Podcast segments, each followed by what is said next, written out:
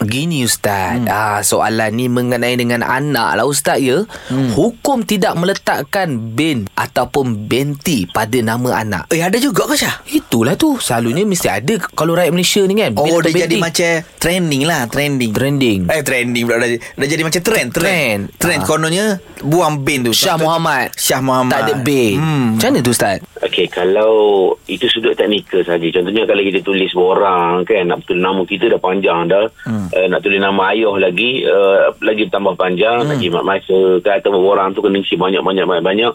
Contoh kalau kita apa tak nak letak nama ayah kita eh, setengah kalau harap siap dengan, dengan nama tok di tiga empat keturunan boleh letak. Oh. Jadi itu masalah teknikal. Itu tak ada masalah harus saja. Hmm. Dia tidak meletakkan nama ayah ataupun nama apa nama nasab kita Mhm. mm-hmm. daripada nama masa kita nak buat kad mm-hmm. eh, untuk nak menulis semua tak ada masalah. Mm. Yang tak bolehnya kalau niat dia untuk tidak meletakkan nama ayah dia tu sebabnya uh, nak, nak apa nak nak menafikan keturunan. Ha mm-hmm. itu tak boleh. Ah. Ha ataupun kalau kata ayah dia uh, apa ni letak nama anak dia tapi tak nak letak nama dia, diberikan mm-hmm. nama dia. Ha, itu dalam bab li'an, dalam bab uh, li'an maknanya dia kena bersumpah menafikan anak tu adalah uh, bukan anak dia. Ha, hmm. dalam hukum Islam tu dia ada, kaedah dia. Hmm. Tapi kalau saya tegas sekali lagi kalau saja-saja tulis kan Uh, apa ni tak nak tulis nama ayah tu sebab kes apa ni nak nak sikat eh tak nak panjang-panjang tu tak ada apa hmm. harus Ah, tapi kena gitulah kalau boleh letak lah eh, Ustaz. Yelah. Eh. Bin tu untuk membezakan. Dan kalau boleh jangan letak nama ayah saja. Eh, jangan. Confuse. Ha, Confuse. tak tak boleh, tak mana boleh. ayah mana anak.